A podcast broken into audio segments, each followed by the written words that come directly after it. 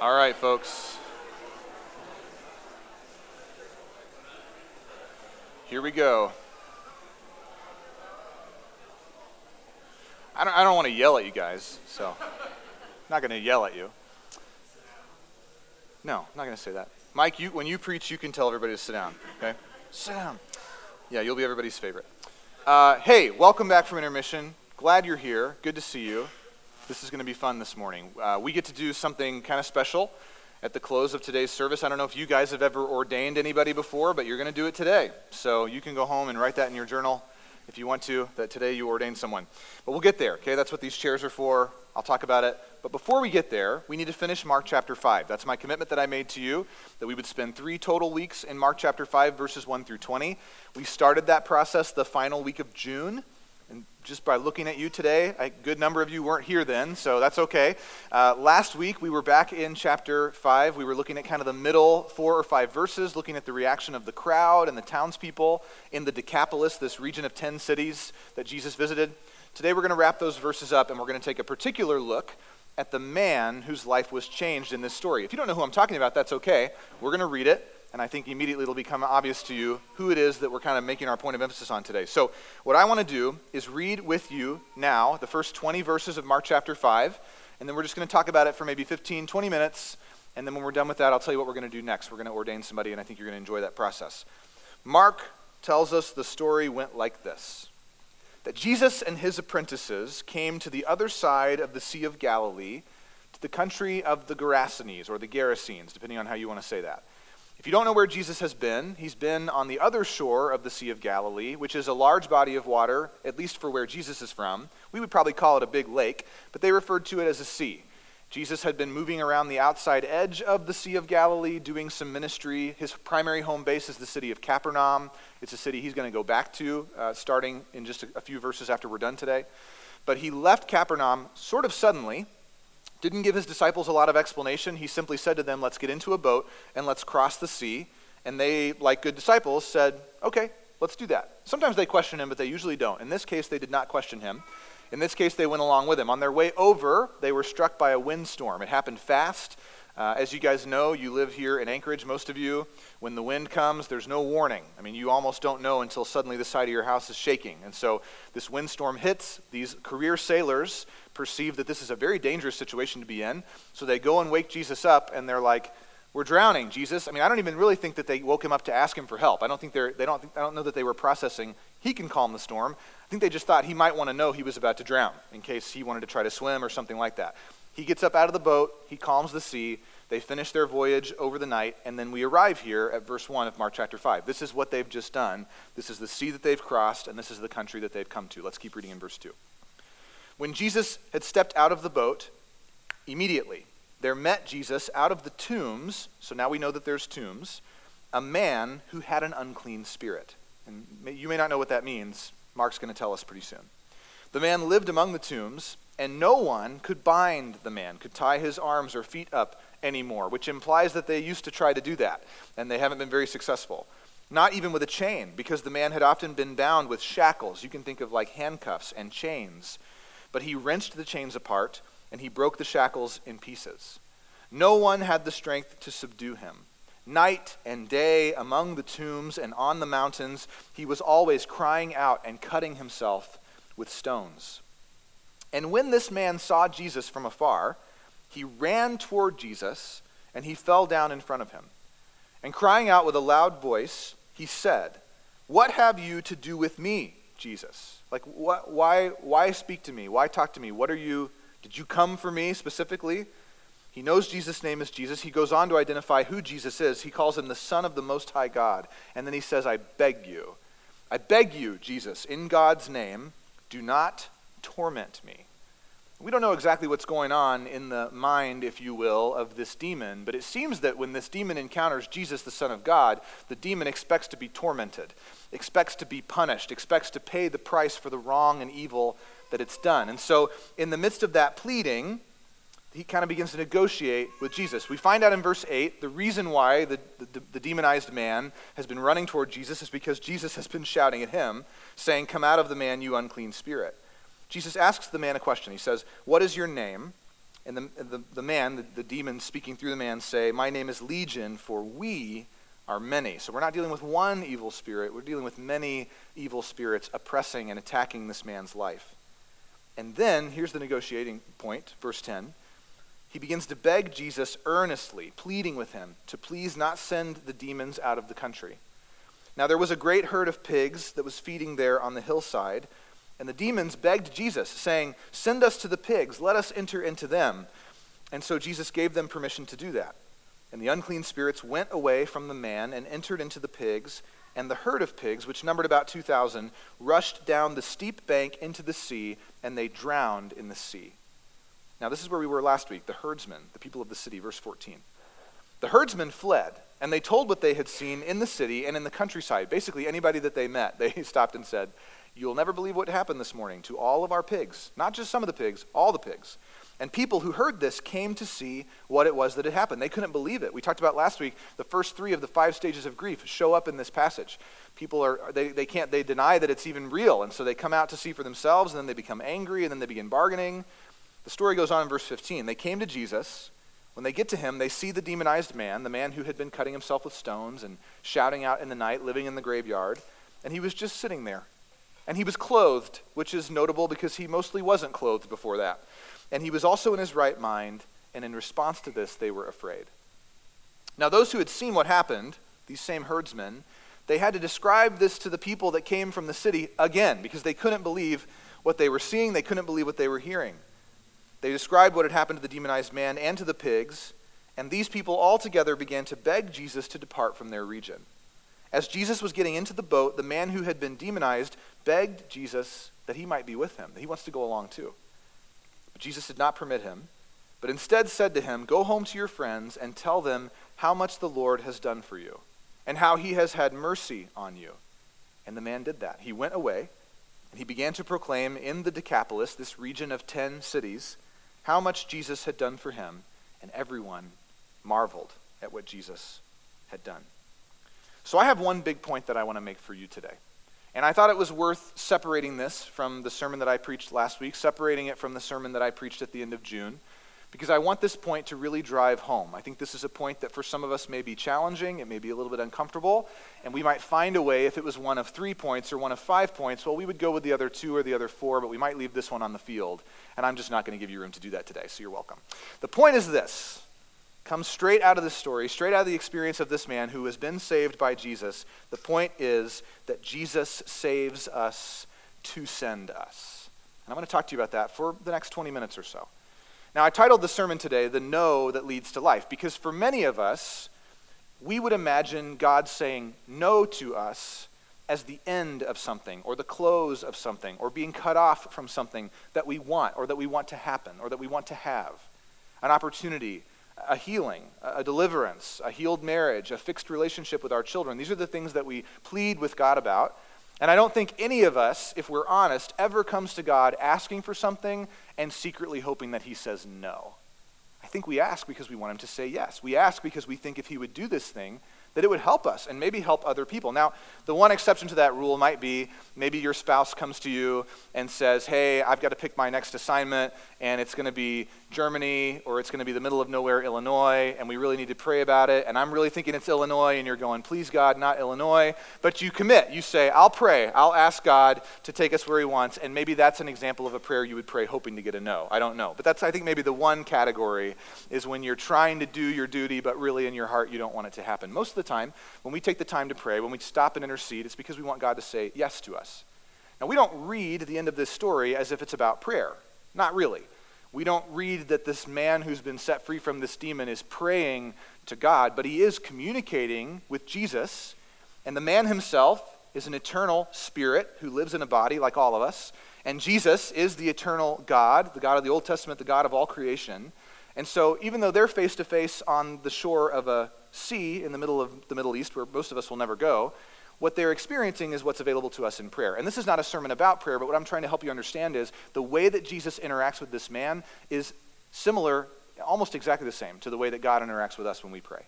It's that personal, He's that available, and sometimes the thing that we want, the thing that we think makes the most sense within our Christian context, He's still going to say no to. What we're going to find out from this story is sometimes when God says no, that no isn't just good, but it actually leads to life. It leads to the borders of God's kingdom expanding. The same kingdom that we sang about in that old, old song Martin Luther wrote about a mighty fortress is our God. We talk about the kingdom of God is forever.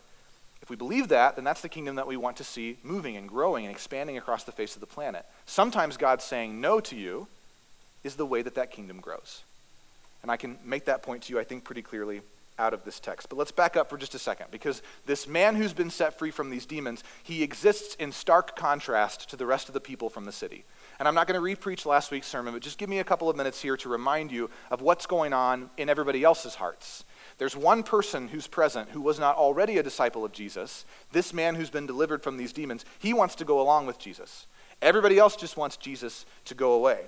Beginning in verse 14, every time the townspeople react to the exorcism of this man who was oppressed by demons, they're negative. In verse 14, they flee. In verse 15, they are afraid. In verse 17, they beg Jesus to leave. But what they witnessed was good. I mean, objectively, right? Don't we agree that if a person has been demonized and now they're not anymore, that's always a good thing? So why would they react so negatively? They saw a miracle, a literal miracle, so why would they flee? They flee and they beg Jesus to leave because, from their perspective, Jesus has caused them much more loss than gain. They lost close to 2,000 pigs that day. This was their livelihood. This is the way that they fed their families, how they made their money, and it's all gone. One of the points that we drew out last week is that when Jesus saves sinners, sometimes it's costly. It's not always sort of easy believism where you just walk an aisle, pray a prayer, very little changes, and you feel better about yourself. Sometimes you actually have to give God everything. I would argue that if faith is genuine, that's always the way that it goes.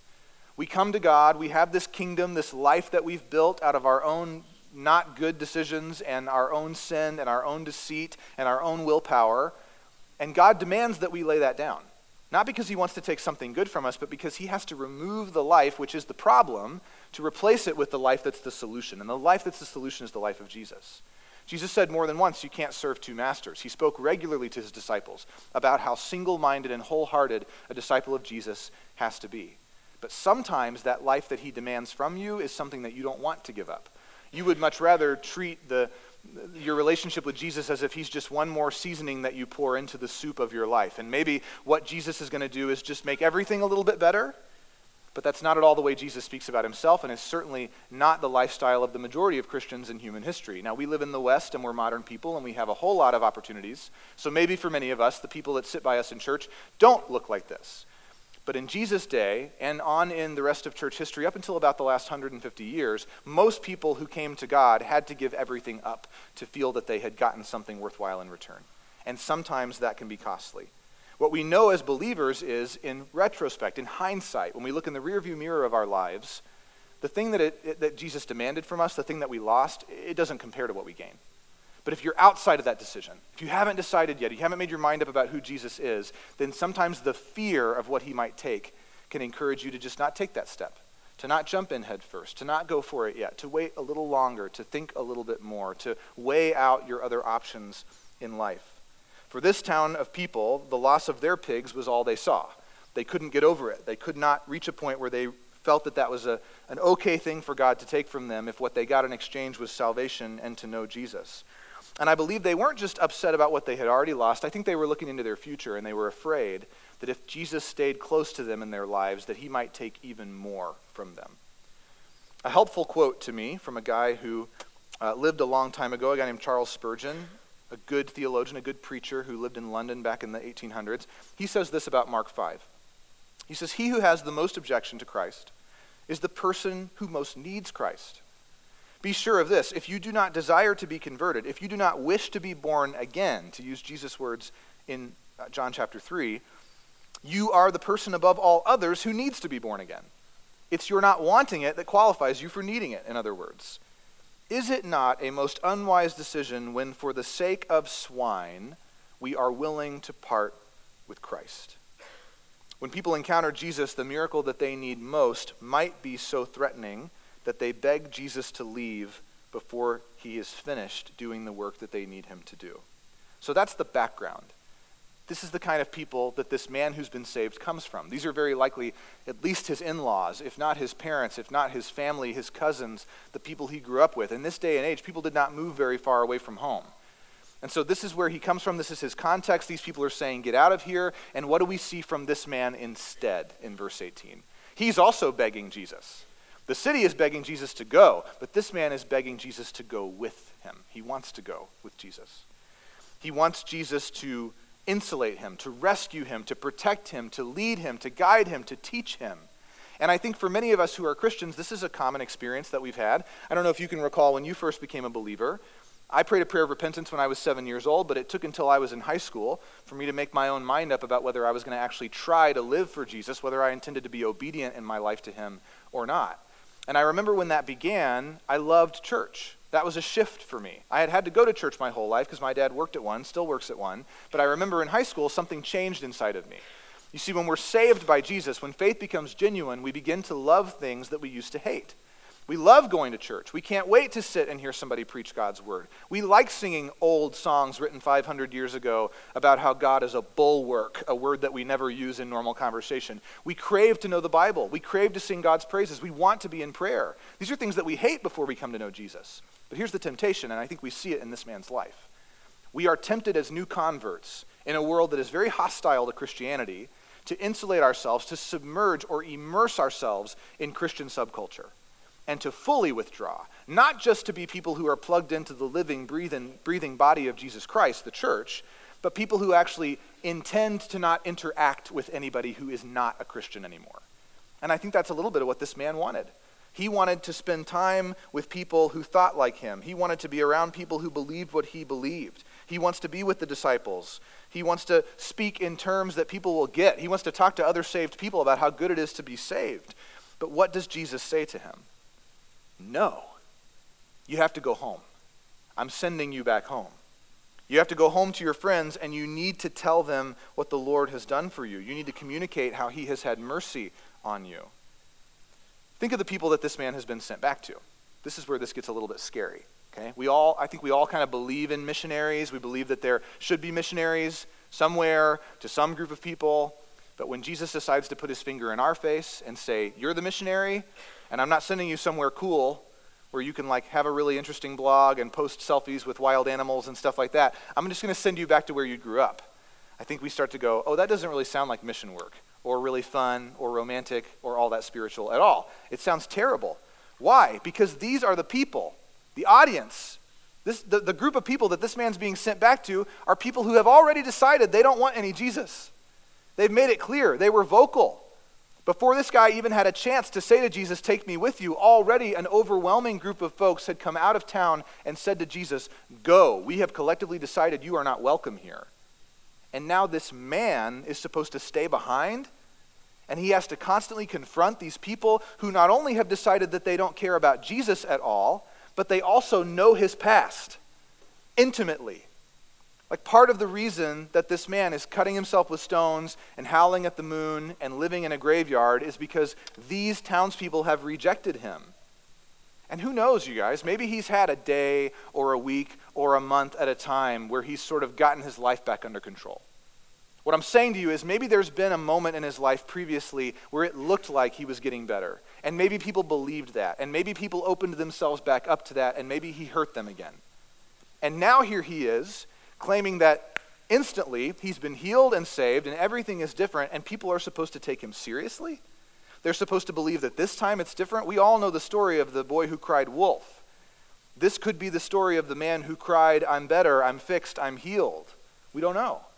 Imagine what's going to happen to him when he walks from the shore of the Sea of Galilee, where he's been living in the graveyard, to the first of these ten cities. Don't you think probably a couple of guys with weapons are going to meet him on the road before he can get inside the city walls? Aren't they going to have some questions for him about why he should be allowed into their city when he's been terrifying their wives and children? He's been threatening their livelihood. He's been keeping them up all night.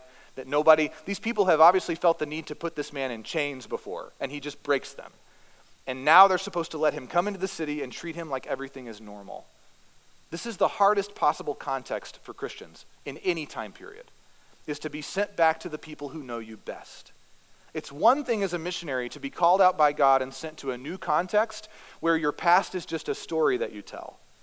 People can have empathy for that story, but that story doesn't hurt them. There's no forgiveness necessary for them to extend to you to accept your testimony. But when you go back to the place you came from, where people know you and they know your baggage, and maybe they're still bleeding out of wounds that you caused, that's a lot harder. That's a lot scarier. What Jesus says is this is the way. This is what I want you to do. And if we read this story and we take it at face value, we might be tempted to believe that most of the time when Jesus calls a disciple, they have the experience of the 12 apostles. And they just follow him around and they do what he does and they don't really have to face any hard parts of their past because they get to travel to new places and meet new people. But in my experience as a pastor and in my understanding of church history, that's actually the exception. The rule is this man's experience.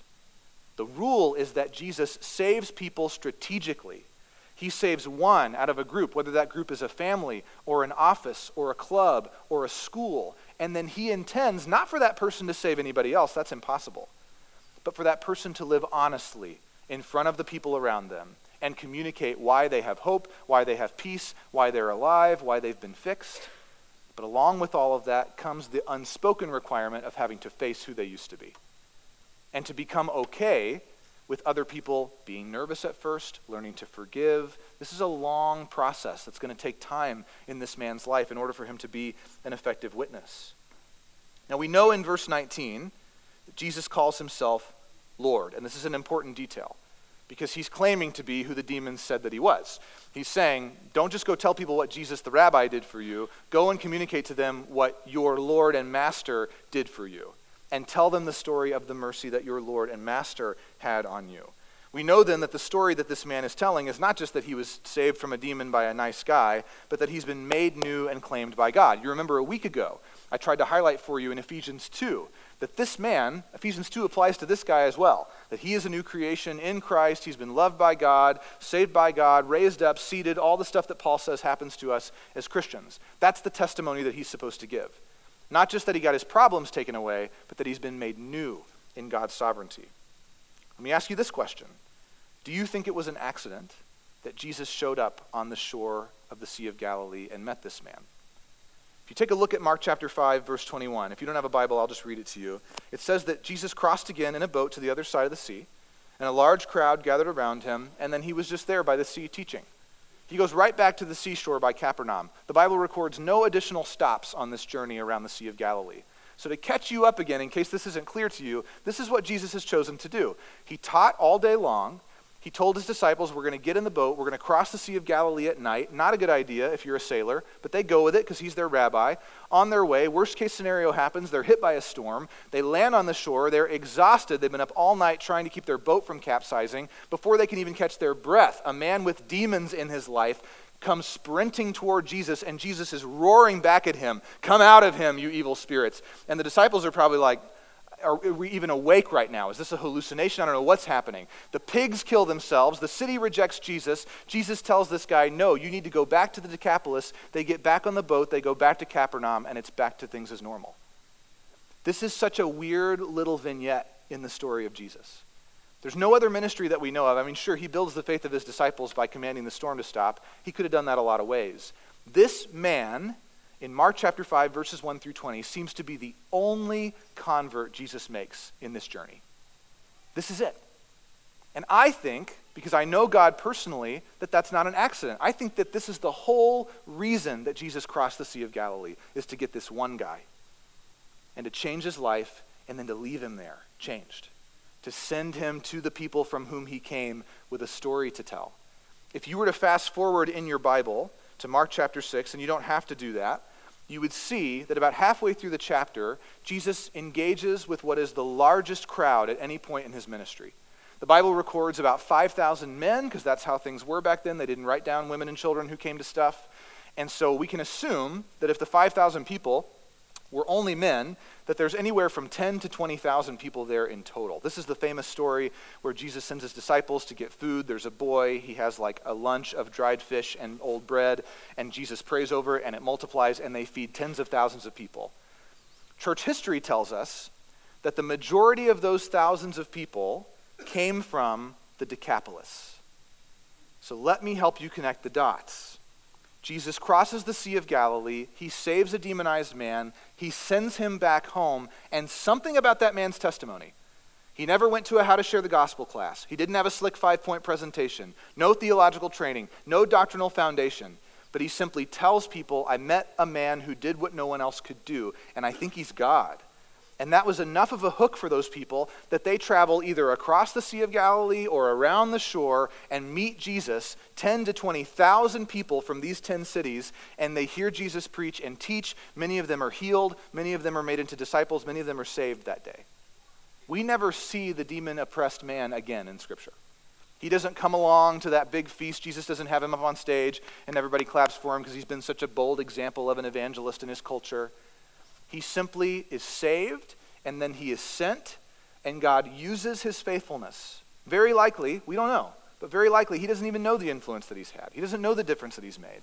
And God, in his perfect timing, with his perfect plan, sees his kingdom expand significantly because one was saved and one was sent.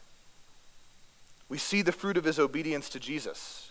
You can feel the magnitude of his faith if he just continued to tell people the truth about who Jesus was, in spite of what physical or emotional pain it put him through, to have to own who he used to be and what he had. I mean, he probably still is bleeding at the wrists and ankles from the most recent chain that he wrenched in half with his brute strength. He's not cleaned up. He's not a lot better. He has a shirt on. That's good. He has pants on. That's good. But he's the same, looks like the same guy. He's just telling a story of what Jesus has done for him. He is not the hero of the story. Jesus is the hero of the story, and Jesus is the hero of your story. Jesus saved you, and I think he intends to send you. I don't know where he'll send you. For some of you, being sent probably means you live here now. For some of you, being sent, that's the neighbors that are around you on base that you didn't pick, that just happen to be assigned to be on the same street as you. For some of you, the place that you've been sent is the office, it's the homeschool co op, it's the grocery store, it's the yoga studio, it's women's group fitness at 12 p.m. on Mondays and Wednesdays. I don't know. But Jesus intends for you to be an active participant in the expansion of his kingdom. But I also want to counter that by telling you, because I know I'm a millennial and we hear evangelism and we get, I don't know about that. I'm not trying to shove anything down anybody's throat. All we do is tell our story, my friends. Think back to Mark, excuse me, John chapter 4. The woman at the well, she meets Jesus. Problems are fixed. She goes into town. Her testimony is one sentence I met a man who knows everything about me. That's it. That alone sets him apart from every other person who's ever existed and is enough of a hook for people to want to come and meet that Jesus. You have been saved. You have a story to tell. You don't have to memorize any Bible verses to tell that story. You can, and maybe God will lead you to do that. That would not be a waste of your time. But your simple testimony of who you were dead before and who you are now alive is enough. You don't have to be able to answer people's questions. All right, you're not going to find yourself in a debate on stage at a college campus against a well known atheist. You're simply going to be communicating with a person that you probably already have a relationship about how you have hope and they can too. And you have problems and so do they, but you found a solution that they don't know about yet. And if they say, no, thank you, then okay. Not everybody from the Decapolis came to meet Jesus, but some of them did. And how many of them would have come if the man had said, no, Jesus, I'm not going to do what you said? I'm going to I'm going to get in the water and swim behind your boat. And I'm going to swim all the way across the Sea of Galilee and I'm going to force my way into your presence and I'm going to get what I want from you.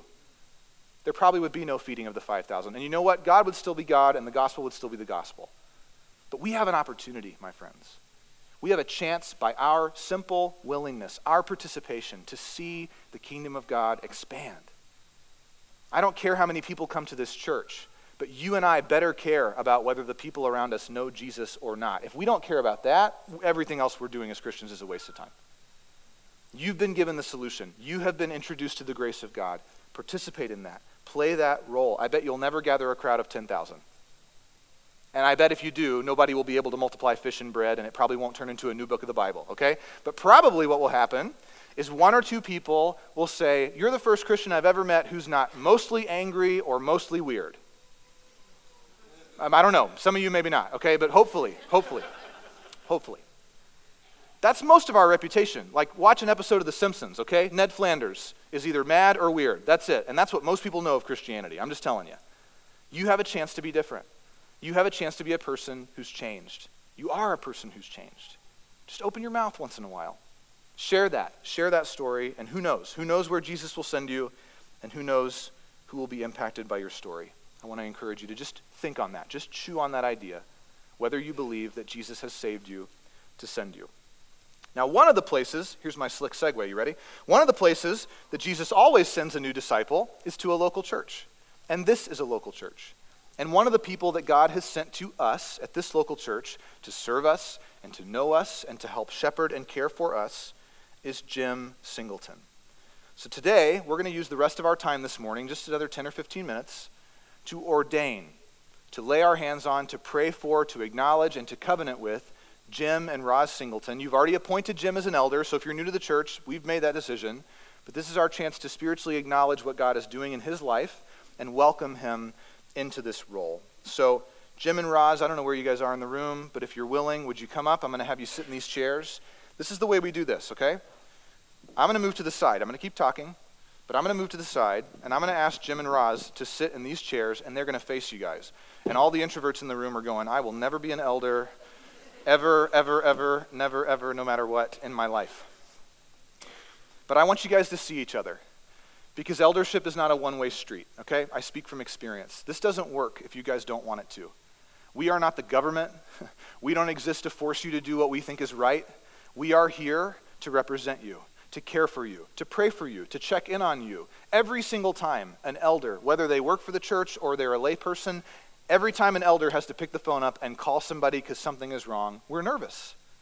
We don't assume you're going to just submit. We don't really want you to do that. We want to know what's going on. We want to connect with you, and we need your permission, we need your participation to be able to care for you if a local church became a group of men who call themselves elders who beat the sheep up every week and force their way into their lives and try to control them, it would stop looking like Jesus. And it would be, it would be, it should shut down, it should close, it would be a waste of time. What we want is mutual relationship, and so I'm going to speak in those terms to you guys. We're going to do what we call ordination. Ordination is just kind of a modern term for what the Bible calls consecration. It means to call somebody out, to select them, to set them aside for specific service. Essentially, what we're doing is just setting Jim apart today, okay? I want you to understand he didn't get a spiritual promotion.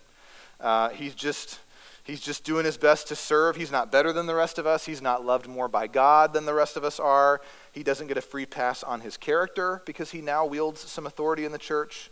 He's simply being set apart. And we appointed him, but today we're going to ordain him. And we're going to honor he and his wife, Roz, by focusing our attention and our prayers on them and by marking this day and marking his role at True North in a way that hopefully all of us will remember for a very long time. So, Jim, you know this, but today we set you apart as a shepherd, what the Bible calls an overseer of God's people. And in Paul's first letter to Timothy, he prescribes the work of ministry that an overseer or an elder does. He says this beginning in verse 1. The saying is trustworthy that if anyone aspires to the office of overseer, he does a noble task. Therefore, an overseer must be above reproach. He must be the husband of one wife. He must be sober minded, self controlled, respectable, hospitable, able to teach, not a drunkard, not violent but gentle, not quarrelsome, not a lover of money. He must, in addition, manage his own household well, with all dignity keep his children in submission, for if someone does not know how to manage his own household, how will he care for God's church? He must not be a recent convert, or he may become puffed up with conceit, and he may fall into the condemnation of the devil.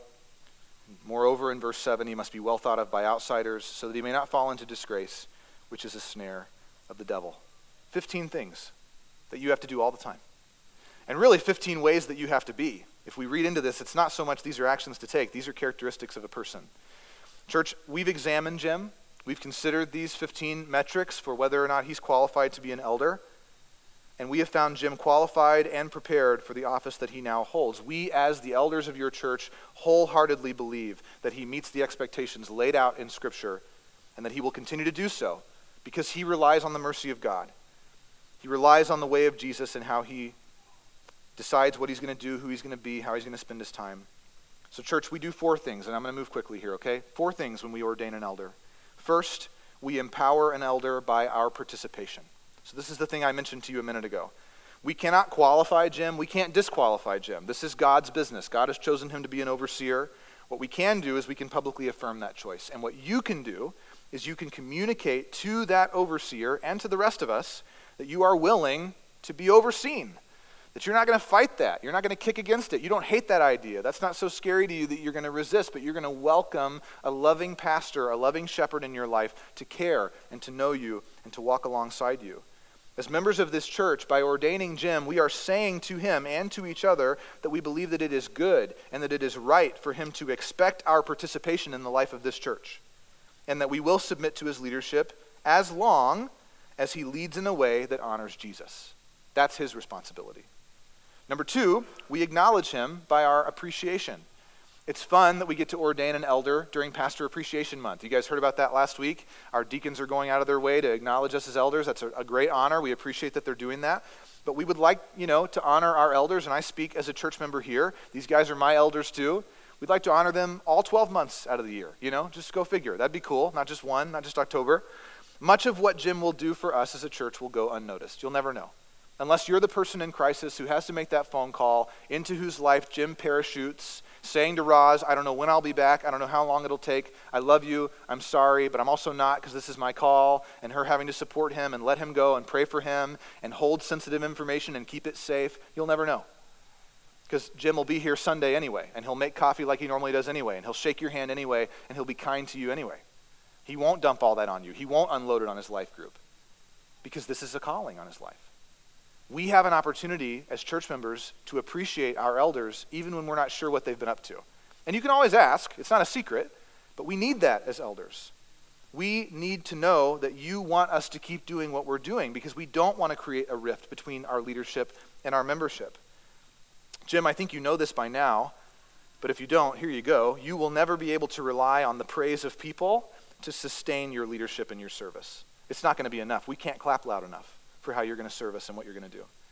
Church, by extending our thanks to Him, we not only thank Him for willingly submitting to the examination and training process that He went through, we also acknowledge that every good choice that He will make on our behalf is going to cost Him something. And it's going to cost Him something so it doesn't cost us as much. It's going to be His time, His effort, His character, stress on His life so that He can help us with our problems. We will never be able to repay that debt. We shouldn't try, but we can certainly appreciate when an elder is going before us and coming alongside of us. Number three, we authorize an elder by our invitation. Each of us who submits to membership at True North invites the influence of the elders of this church. Our elders understand their responsibility to be that of pastors. That's really all we think of ourselves as. We care for the spiritual needs of the congregation. We teach the Word of God accurately and with love in our hearts for you. And we maintain the theological boundaries of the church. To carry that kind of authority is not something you can teach someone to do. You can't learn enough church history, you can't read enough books on doctrine to become a gentle and wise leader. In order to lead well, you have to be followed well. It's mutual, it's a two way street. You and I invite Jim's influence into our lives, into our marriages, into our careers, and into our children's futures by authorizing him to carry himself like an elder, not to lord it over us. Jesus says that's the way unsaved people lead, but to assume that it's okay for him to check on us to assume that it's okay for him to reach out with a call, with a text, with an email. Are you okay? I noticed you haven't been around. You seem down. That's not probing, it's not prying, it's not an invitation for you to start performing like things are better. It's a chance for you to have a pastor in your life who loves you, help you with whatever it is that's going wrong. That invitation into our lives is the practical authorization that Jim will need when we are in sin, when we are wounded, when we feel stuck in the darkness of our own self destructive tendencies, and we need a pastor to reach out to us. It takes a covenant people to stay close to each other when life's problems seem impossible to solve. It is in those moments that God oftentimes sends an elder. And it is in those moments that we will need Jim to remember that we authorized him to carry that role in our lives. And as painful as it may be, that he is authorized to help us fight to keep Jesus at the center. Finally, we care for Jim by our intercession. We must never become a people who misunderstand the mutuality of the offices of the local church. Both elders and deacons could be, I guess, in a way considered more than a covenant member, but they're never less than a covenant member. What I mean by this is that Jim has the same needs that you have. Jim is tired like you are tired. Jim is susceptible to profound selfishness in the same way that you are. He can become embarrassed. He can become self conscious. He is also unsure of himself. He also sometimes fears what other think of, others think of him, just like you do. In addition to serving the church, Jim recently began a very busy and very full retirement season. He has a covenant with Roz to belong to her, to give his life to her. With his children and his grandchildren, he even has his own set of baggage that he has to surrender to Jesus on a daily basis. Receiving the assurance of Jesus' supremacy over all of his circumstances in return. What I'm trying to say to you, church, is Jim is an elder, yes, but he is also just a man. He is a leader, he is a teacher whose legacy at True North will outlive all of us, but he's also mortal, he's also fallible, he's also finite. He's limited. He can't do everything for everybody all the time. And so he needs your care.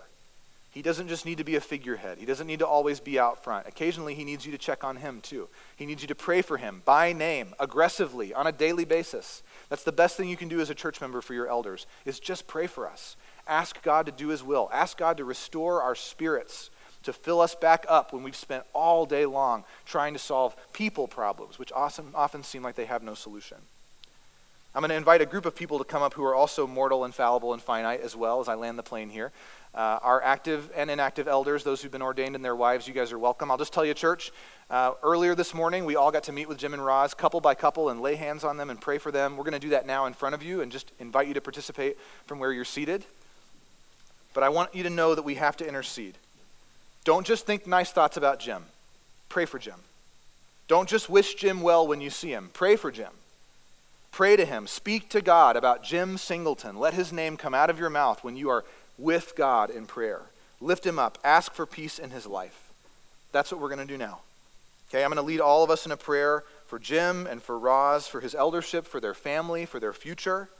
And as we do that, I would invite you where you are to participate with us by praying as well.